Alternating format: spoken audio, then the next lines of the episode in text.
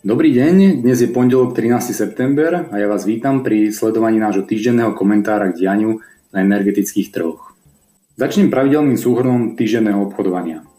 Ročný plynový produkt sa ku koncu týždňa obchodoval so ziskom takmer 10% tesne pod úrovňou 38 eur za MWh. O niečo menšej miere rástli aj ceny uhlia a elektrické energie. Uhlie vzrástlo na najvyššiu úroveň od roku 2011, pričom ročný produkt si pripísal takmer 7% nárast ceny a priblížil sa k úrovni 130 dolárov za tonu. V rovnakej miere vzrastli aj ceny elektrickej energie. Slovenský ročný baseload prvýkrát prekonal hranicu 100 eur za megawatt hodinu. Elektrina svojím rastom reagovala na rast cien vstupných surovín a nižšie hodnoty produkcie z obnoviteľných zdrojov. Emisné povolenky zakončili týždeň prakticky bez zmeny, hoci počas týždňa sa obchodovali aj za 63 eur za tonu, ale v piatok celotýždenné zisky zmazali. No a s nulovým ziskom zakončila týždeň aj ropa. Zo všetkých komodít teda na trhu najviac rástli ceny plynu a my si poďme povedať, čo bolo dôvodom ich nárastu. Hlavným dôvodom bol nižší import plynu tak z Norska, ako aj z Ruska. Import z Norska bol limitovaný početnými odstavkami, ktoré boli dopredu naplánované. A vplyvom odstavok poklesol import plynu z Norska v medzitýždennom porovnaní približne o 250 GWh denne.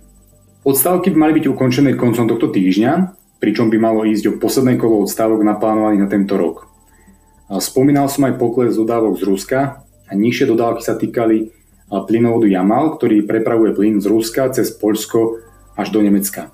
Dodávky cez Jamal klesli už na prelome júla a augusta, pričom ako dôvod poklesu sa uvádzali následky požiaru v Rusku. Odvtedy až dodnes sa Gazpromu nepodarilo naplno obnoviť dodávky cez tento plynovod, kým v júli Jamal prepravoval denne takmer 870 kWh, koncom minulého týždňa to bolo približne o 200 kWh menej to sa stále nepodarilo stabilizovať.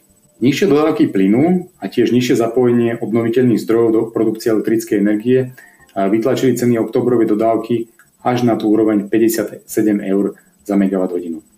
Za zmienku určite ešte stojí jedna udalosť minulého týždňa. Gazprom oznámil úplné dokončenie prác na plynovode Nord Stream 2. Plynovod by tak mal byť technicky pripravený na prepravu plynu, no potrebuje ešte certifikát o technickej bezpečnosti a certifikát, respektíve povolenie od nemeckého regulátora, pričom ten bude posudzovať aj súlad celého projektu s pravidlami Európskej únie.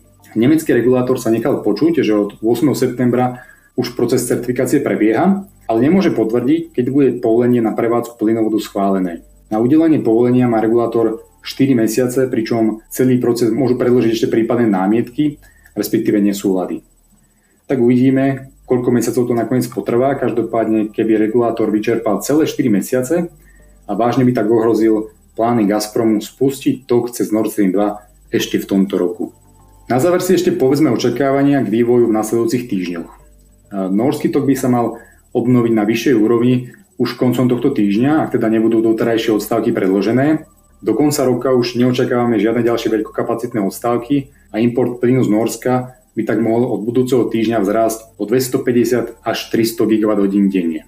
Už budúci pondelok sa uskutoční ďalšia aukcia mesačných prepravných kapacít cez Ukrajinu. Pripomínam, že Gazprom si doteraz vždy doobjednal mesačnú kapacitu v objeme 15 miliónov kubíkov denne, ale v septembri si objednal len kapacitu 650 tisíc kubíkov, v dôsledku čoho klesol o spomínaný objem denný import cez Kapučany.